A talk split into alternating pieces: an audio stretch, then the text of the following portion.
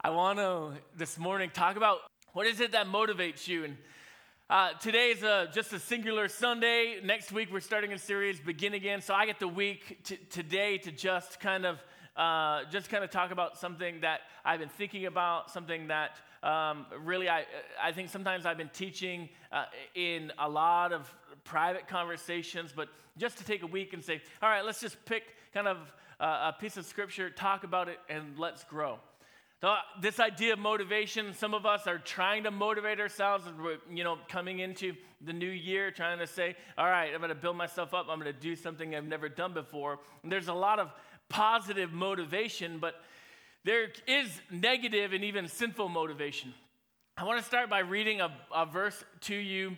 Uh, it's in Proverbs chapter 16, it's verse number three.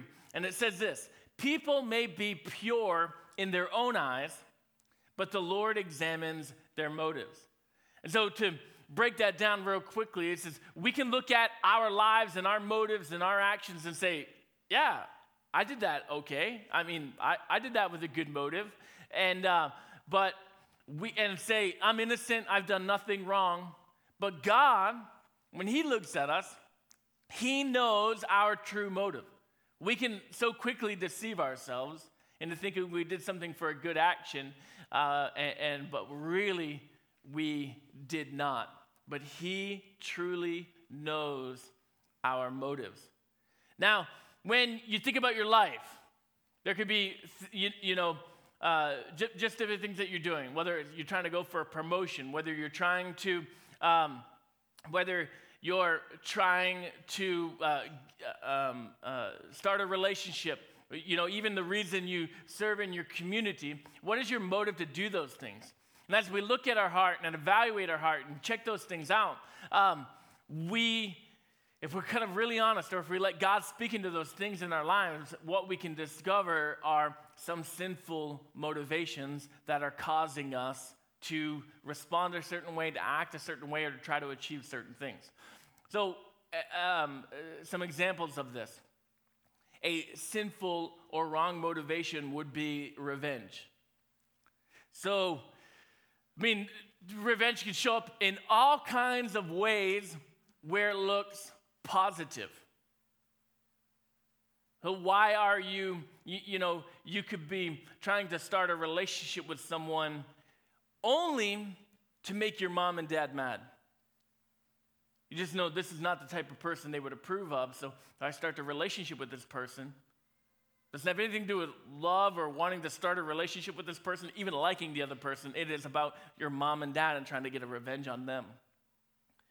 You can um, you could try to serve out of uh, out of um, uh, out of pride and say, I'm going to self-sacrifice in my life so people will notice me and admire me and talk about me. And maybe one day they'll, you know, I'll get uh, on the front page of one of these, uh, uh, one of these famous websites.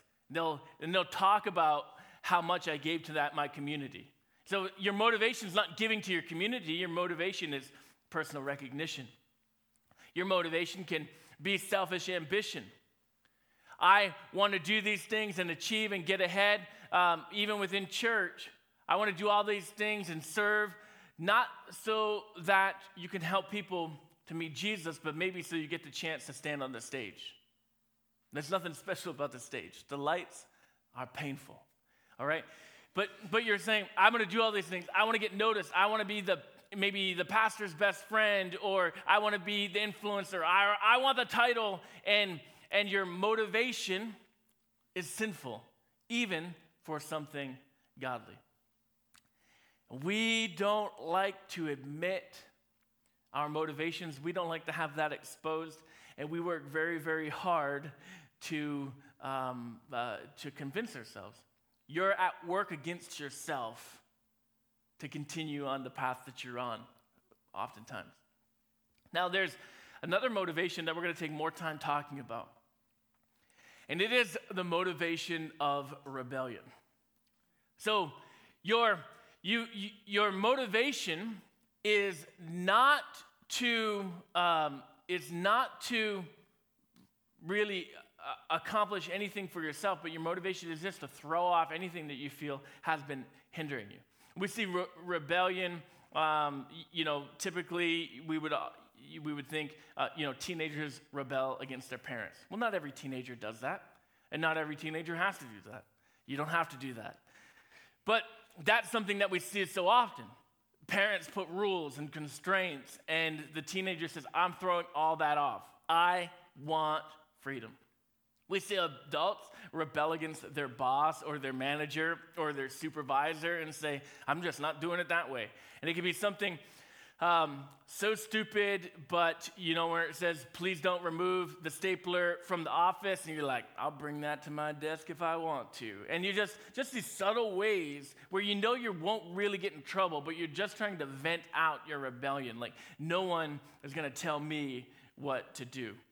You know, we can even rebel against ourselves, which seems so stupid. But we give ourselves a goal, we give ourselves uh, uh, uh, something that we, that we want to achieve, and then we say, I'm not going to do that. So, an example of this would be a diet. You say, you know what? I'm going to eat healthy. I'm going to lose weight. And you're like, diets are stupid. And you're like putting frosting on all your, lettuce, on all your lettuce. All right? And so you're, you're rebelling against something you want. Your budget. You establish your budget. You say, you know what? I don't, I don't want to overdraft it anymore. I want to save for retirement. I want to change. And then halfway through the month you rip that thing up and like budgets are stupid. I you know i can't buy any more tvs now. And and you just like rebel against yourself. You can even rebel against your own covenants. And you can one day you've stood before your your husband or your wife and you said i do. And then you begin to feel pressure from that constraint. I liked it better when i was single. And you begin to rebel against the covenant you made with your own mouth it's a bizarre thing that we would do that. Why would we do that? Why would we go against ourselves and, and rebel against ourselves? Why don't we just be honest with ourselves and say, you know what? I really don't like having money in the bank. I really miss the calls from the, collect, from the collections agencies. I miss them. You know, that, that lady, uh, uh, Mindy, she was so loud. I, I just miss her. And, and so if we just be honest, like, I don't want self discipline, and, and, we could be honest about some of those things, we wouldn't have to rebel against ourselves. We could deal with other sins. But the, the thing about kind of all this is, and one thing that's true for every single one of us, is that we have all at one time rebelled against Jesus. And this is, you know, this is kind of the part where people are like, I don't think I've ever rebelled against him. Um, but if we try to have a, a, an understanding that's theological, so it's not just based on our own ideas, but trying to understand God and understand how, uh, how God encompasses the universe in our life, one thing that's true is we've all rebelled against God, we've all rebelled against Jesus. And that was part of why we celebrated Christmas. Because even though we rebelled, even though we're enemies of God, Jesus still came for us. He still came on a quest to offer us forgiveness, even when we're running from Him, even when we're acting so contrary to what He's called us to. He still came after us. He still died on the cross. And knowing that so many people would still rebel and they'd never accept that forgiveness, He still did it. He didn't add up all the percentages and say, How many are going to follow me? How many are going to reject me? That's not a high enough percentage. I'm not going to come. No, he still came for you, for me, for humanity. So let's talk about this. Why do we rebel? And uh, you think like this isn't applicable to you, but um, kind of begin to think and be honest with yourself. We all kind of have this in us. What happens is someone says, I need freedom. I just need freedom from uh, from the, the, uh, from the time clock. I need freedom from the, the ball and chain of this marriage. I need freedom from the rules of my parents. I need freedom from God's expectations on my life. So we rebel against what we feel are constraints. But here's kind of the big thing, and, and the reason why we're talking about this, and the reason why this is so dangerous rebellion is a constraint. It is a constraint. And, and if we can begin to see that, to allow that in our heart, to cultivate that in our life, to keep that attitude, to say, uh, you know what, I'm putting that stapler wherever I want. If they don't like it, then they don't want to hear where I'm going to put that stapler. You know, and we can rebel against all those things, but those little things that creep up are constraints and bondages that keep us from God, that keep us from Jesus, that keep us from, from uh, everything that Jesus gives us joy and peace and, uh, and hope and compassion and love. It, it constrains us and restricts us and holds us in bondage from ever receiving any of those things. The passage of scripture that we're looking at today is in 1 Samuel chapter 15. And I want to read you one verse out of it before we kind of break it down and look at uh, everything that's in there and why Samuel said this. But Samuel was, uh, was a prophet and he's speaking this to a king. The guy's name was King Saul.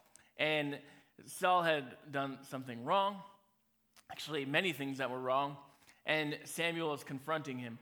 And he said this in verse number 23 Rebellion is as sinful as witchcraft. We'll stop right there.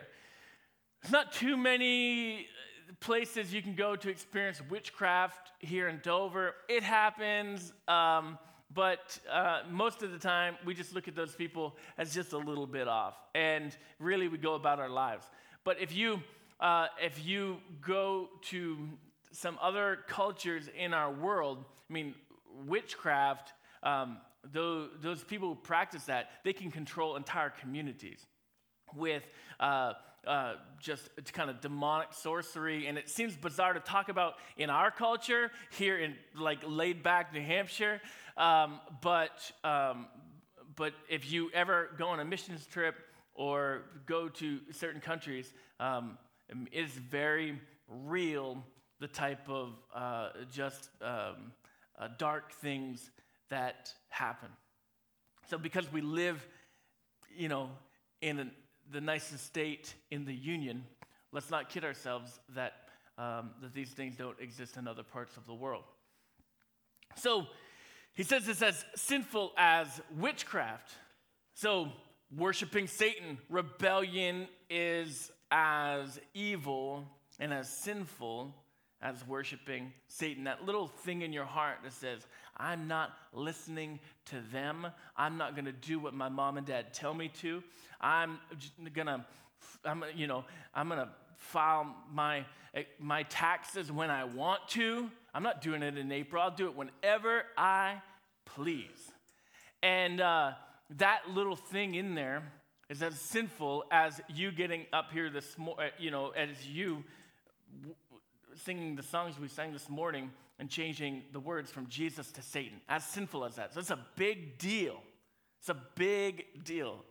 And he says, goes on to say, and stubbornness as bad as worshiping idols. So because you have rejected the command of the Lord, he has rejected you as king. We have this thing in us of rebellion, and rebellion causes us to do what we don't actually want to do causes us to say things we don't actually want to say, but causes us to act in ways we don't actually want to act. It causes us to behave in ways we don't actually want to behave. The 17 year old that says, I'm done with you, mom and dad, I'm moving out, I'm getting my own place, does not actually want to work 40 hours a week to pay for their apartment and their food and their insurance and their own internet. They don't actually want that. But that's the fate they accept because it is because it just leads them into a lifestyle and uh, and leads them into decisions thinking about how they're going to affect other people. And rebellion causes you to keep going even when you want to quit and say, This is so stupid. I know this is not the right relationship. This is so stupid. I know this is not the right job. This is so, so stupid. I know this is not the right way to but I don't want them to win. I don't want them to tell me that they were right. So I'm going to keep going down this path anyway. What happens is the reason how so quickly rebellion becomes a constraint and a bondage is because you aren't living to fulfill your life and you aren't living to fulfill God's call on your life. You're living to affect other people. And every decision and every thought, and even every prayer, if you're still at a point where you're praying, it is about everybody else. It's not about you and your heart and your Savior. And it quickly pollutes us it quickly affects us. And the enemy is, uh, is right there ready to send you, um, to, to drive you far away from God. The passage I just read in 1 Samuel, this was a time of history when a man named Saul was king of Israel.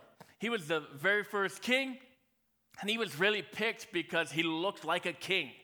He was tall, he was uh, he was athletic. He looked like a leader. So when people saw him, they wanted to follow him. And so he was, he was picked in large part because uh, when people said, when people were crying to God, we want a king, God get said, all right, you want a king? I'll give you the one that looks like a king. And they were so happy about that. Like, wow, this is amazing. We have a king. So Saul initially was trying to live and to please God, but slowly as God began giving him instructions, he began to just go his own way, make his own decision. Say, God, that's a good idea. Have you considered this? And then he would live and act according to his own ideas.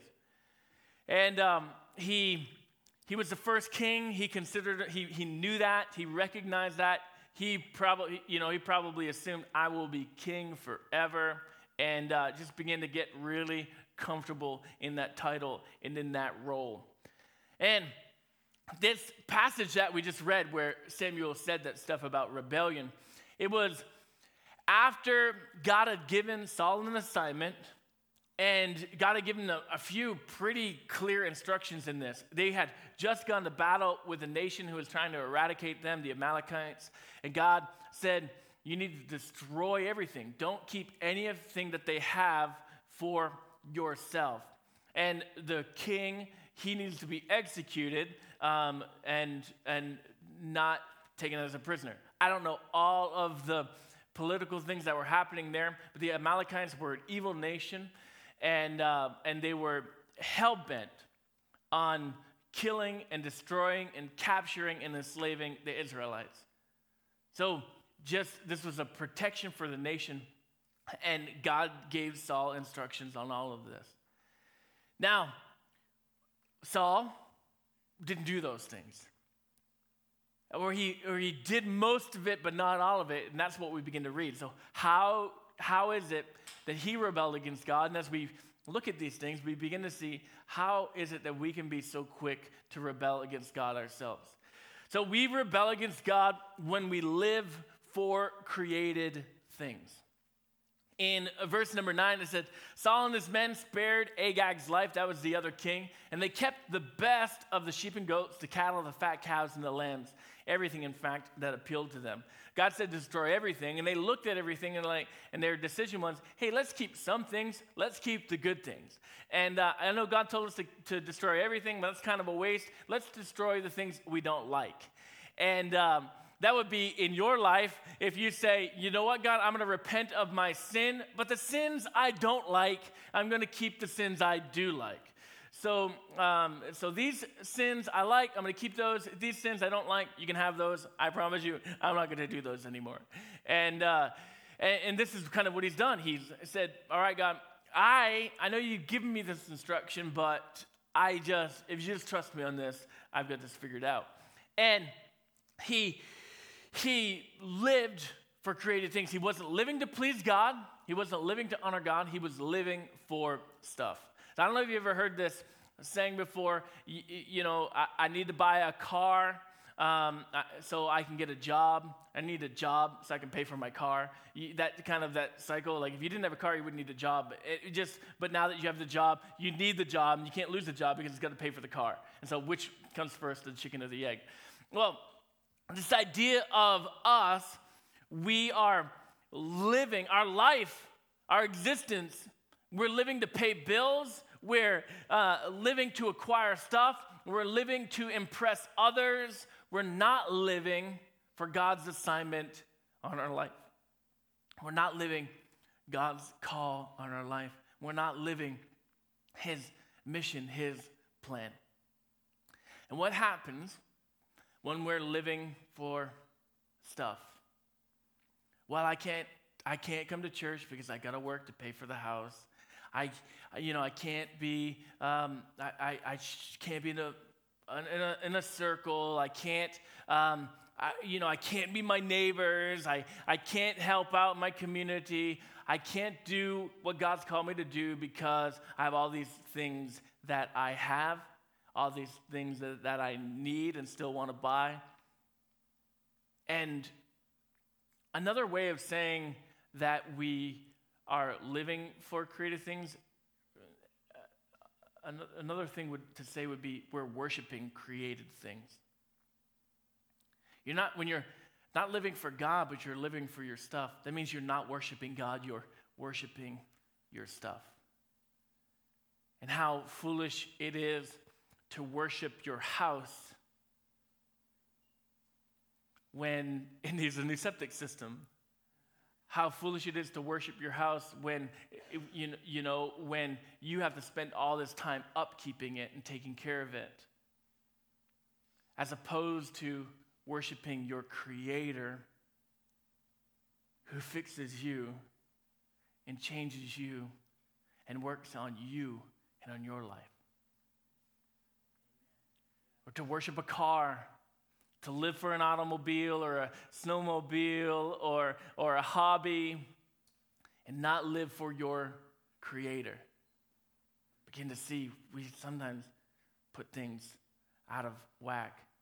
And to live for our house or our garden or our hobbies is rebelling against God.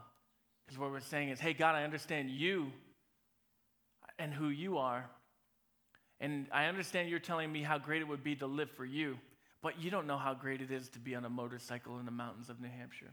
So I'm going to live for that. I'm going to do that. You don't know how great it is to sleep in. Uh, you don't know how great it is to, to do the things that I'm doing. I'm going to live for these things, and I'm going to live to please myself. I'm not going to live for these things. Now, we rebel against God. We see in verse number 13 when we rename our sin. We've talked about sin a lot. Sin is anything that we do that, uh, that, um, uh, that is uh, uh, anything we do that separates us from God. And it can even be things we don't do, but they separate us from God. It's a pollution in, of our heart and our spirit. It's a spiritual thing that happens. It's not just because you can be the best, most perfectly behaved person and still be a sinful person because there's a pollution in your heart. And what happens is there are things that we continually do that are just a constant pollutant into our life, constantly separating us from God and, um, and from His plan for us. And what happens is when we're confronted with that, we rename it. Verse number 13. All right, so Saul, he's disobeyed God. We just read that. And when Samuel shows up, it says, when Samuel finally found him, Saul greeted him cheerfully. So Samuel is the prophet. He's talking to God. I know this as a pastor. When someone's not living right, and I and, and uh, I stop getting invites to like their kids' birthday parties and and things like that, uh, because they don't want to see the pastor when they know they're going a direction opposite from God. Saul, he's oblivious here. He, it, or he just doesn't even care. Here's the prophet showing up, and Saul uh, greets him cheerfully. And Saul says, May the Lord bless you. I have carried out the Lord's command. We rename our sin. What did Saul call his sin? Success. I've done what God said. We won this battle. It doesn't matter how he went about accomplishing it. If God tells you, so let's think about kingdom builders. We took the miracle offering a couple weeks. We had a few testimonies shared about someone who said, you know what, I feel God's telling me to give this amount. What if God told you to give a certain amount? You know, it's 500 bucks. God, I just feel God telling me to give 500 bucks to kingdom builders. And so your response is to go out in the middle of the night, smash car windows until you collect 500 bucks in change and, and money, and then you bring it to the offering. You're like, I have been obedient to the Lord. He called me to give $500, and so here I am giving the $500. Like, that's what Saul's done. Yeah, you've accomplished what God's called you to accomplish, but by no means have you gone about it the way He's called you to go about it. And uh, Saul called his sin success. We tend to call our sin a mistake. We call our sin, we give our sin this title, it's no big deal. That's a title we like to give our sin. And when someone else calls it sin, we call it overreacting. That's how we, that's a way we rebel against God. Instead of saying, hey, God, if this is sin, I don't want to, you, you, know, th- people have done crazy things over the years. Um, uh, uh, there was a time within my own lifetime where it was not this church, but we were associated with a church where they said it was sin for a lady to wear pants to church. All right? So people were like living their life like, oh, I have to wear dresses all the time, which is not in the Bible. All right? So when someone tells you something sin in your life, you have to then go to the Bible and say, hey, God, is this really sin? But if someone tells you something sin in your life, and you go to the Bible and you say, God, is this really sin? And then it's there, you are now faced with a choice. Are you going to rename this? You could rename it old fashioned. You could rename it out of touch. You could rename it all kinds of things. But our response should always be God, forgive me. Forgive me. You know, clean me. Change me. Help me. Because, God, I didn't know this was a sin, but I really like it. I don't want to let go of it. But if you're telling me it's sin and I need to, I'm not going to be able to do it on my own. I'm going to need you to help me. I'm going to need you to change me. I'm going to need you to really work in my life. We can rebel against God when we ignore his voice. Saul, uh, Samuel talking to Saul in verse 18, it says, The Lord sent you on a mission and told you. He gives the instructions, and then Samuel confronts him, Why haven't you obeyed the Lord? He, you know, you were told what to do. You're told very clearly what to do. Why didn't you obey it? No excuse at that, at that point has any merit. And so Solomon went through his excuses. He's like, well, yeah, well, you know, but I did it. I did it. I, I, I the end goal was exactly the same. And, uh, you know, he, he had the opportunity to hear from God. He had the opportunity to do what God wanted.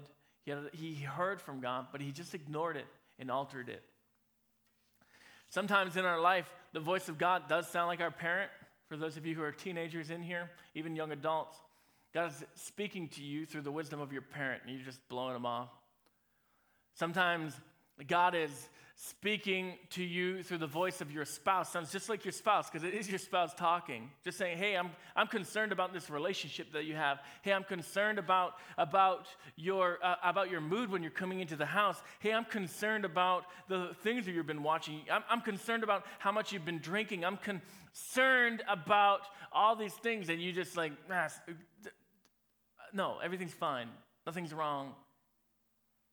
But it's god using a Samuel in your life to say, hey, why, why aren't you obeying God? Why aren't you living for God? Lastly, we rebel against God when we rebel against his leadership. Samuel, uh, Saul kept talking, and in verse number 16, uh, it says, Then Samuel said to Saul, Stop! Stop! Stop! Listen, listen to me. Listen to what the Lord told me last night. And then he began to say that passage of scripture that we read at the very beginning. Rebellion is as sinful as witchcraft. Stop calling it success and recognize it for what it is. You've rebelled against God. because we can be, because rebellion is so sneaky. And, uh, and we can live and be motivated by rebellion. We have to be very, very careful. That's one of the important things of a church community. If we say, I want to live for God, then, we, then we're part of a church. We don't just, we don't just uh, have church all by ourselves on Sundays. We don't just go to whatever church online that we feel like that week.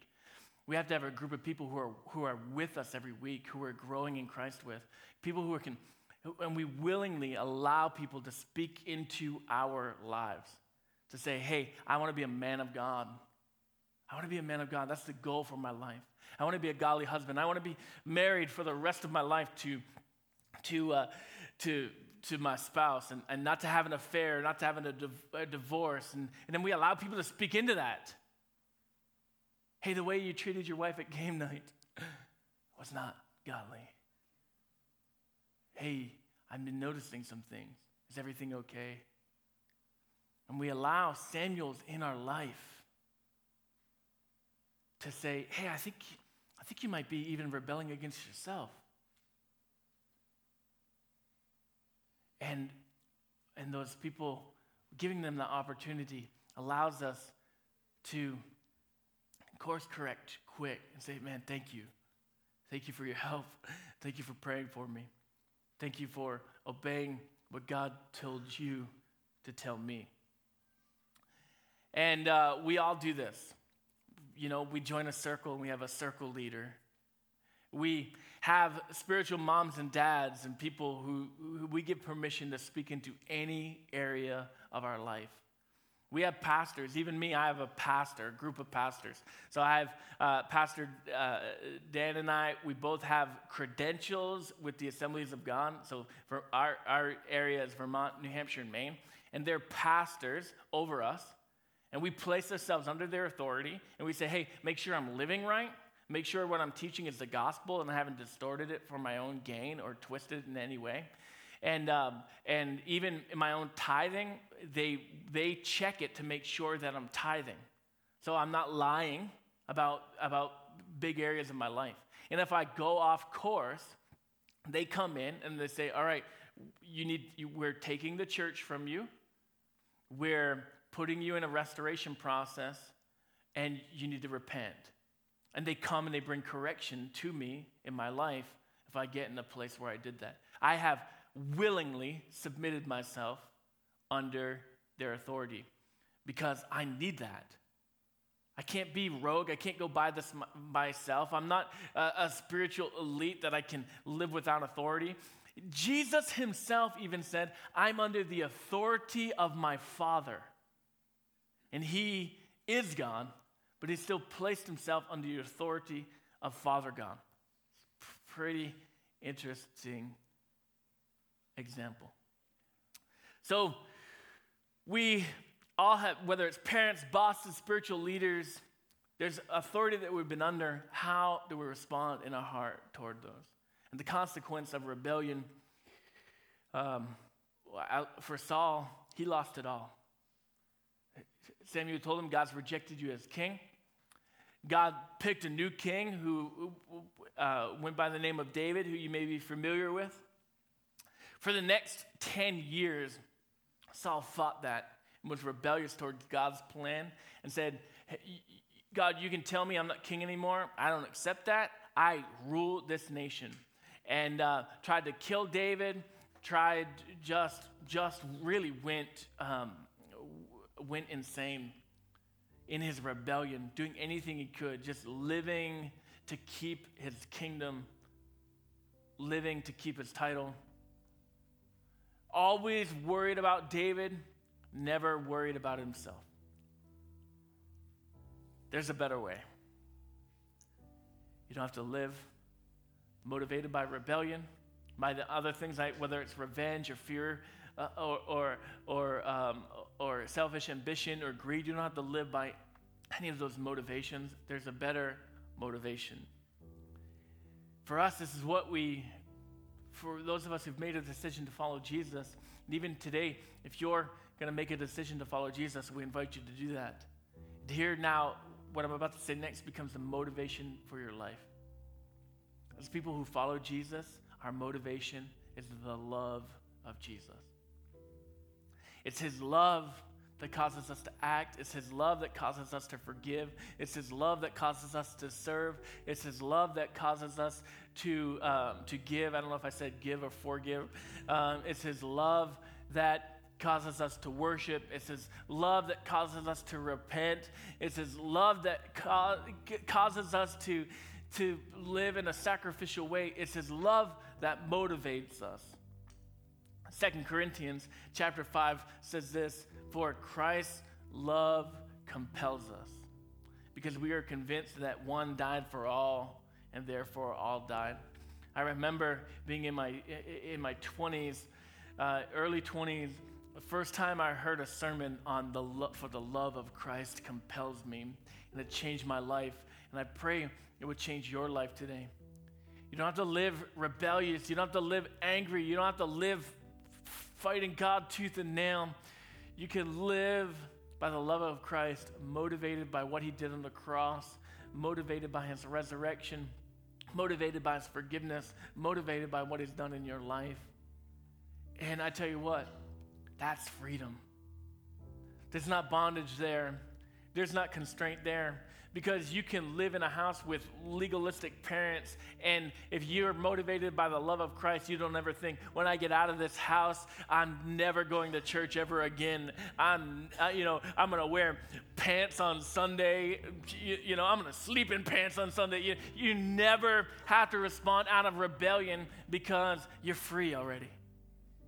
You're so you're just free from what they've done and how they act. We don't respond in rebellion against God, but we live compelled by His Son. So, question for you today before we pray Will you rebel or will you live compelled? If you close your eyes, I want to pray for you. Listen, don't run from God, run to Him. Don't grab what's appealing to you, do what is approving to Him. Don't ignore His word, but listen to His every word. Don't reject the leaders that God's put in your life and the, and the influences that He's put in your life. Allow God to use them to speak into your life. Jesus, thank you for what you've done in our life. How you've forgiven us, how you've healed us, how you've changed us. Your kindness and generosity to us has not gone unnoticed. You are so good to us.